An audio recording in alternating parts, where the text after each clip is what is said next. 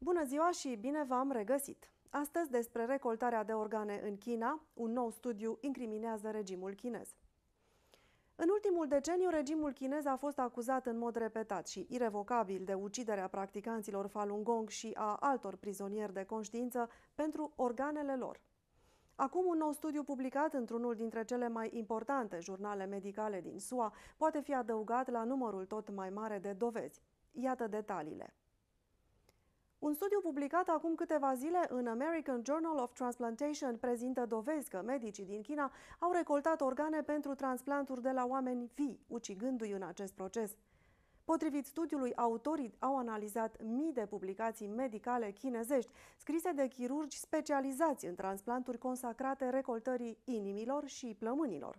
Aceștia au identificat 71 de lucrări publicate între 1980 și 2015 în care medicii descriu recoltarea unui organ de la un donator fără efectuarea prealabilă a unui test necesar pentru stabilirea morții cerebrale.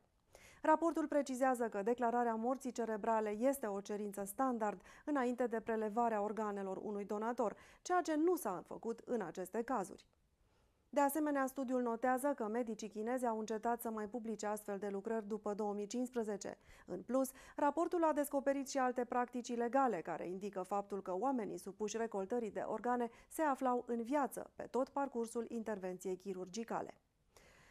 Dr. Jacob Levy, coautor al cercetării, afirmă că acest lucru arată, potrivit propriilor declarații ale medicilor, că aceștia acordă prioritate obținerii de organe, în detrimentul respectării celui mai elementar jurământ medical să nu faci rău.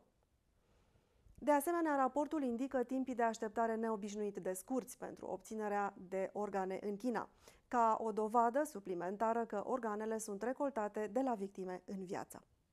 Studiul se bazează pe cercetările tot mai numeroase ale unor grupuri, precum Tribunalul pentru China, un tribunal independent care a constatat în 2019 că Beijingul recoltează cu forța organe de la prizonieri de conștiință.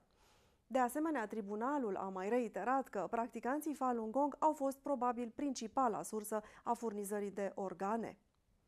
Musulmanii uiguri au fost de asemenea identificați ca victime ale recoltării forțate de organe. Atât pentru astăzi, vă mulțumim că ne urmăriți. Nu uitați să vă abonați la canalul nostru de YouTube, ne puteți găsi pe pagina de Facebook a NTD România, dar și pe YouMaker, Telegram, SafeChat. Emisiunile NTD România sunt disponibile și în format podcast dacă vă este mai ușor să ne ascultați. Toate aceste detalii le găsiți în descrierea videoclipului nostru. Sunt Diana Jiga și până la următoarea noastră întâlnire, nu uitați să rămâneți informați și liberi.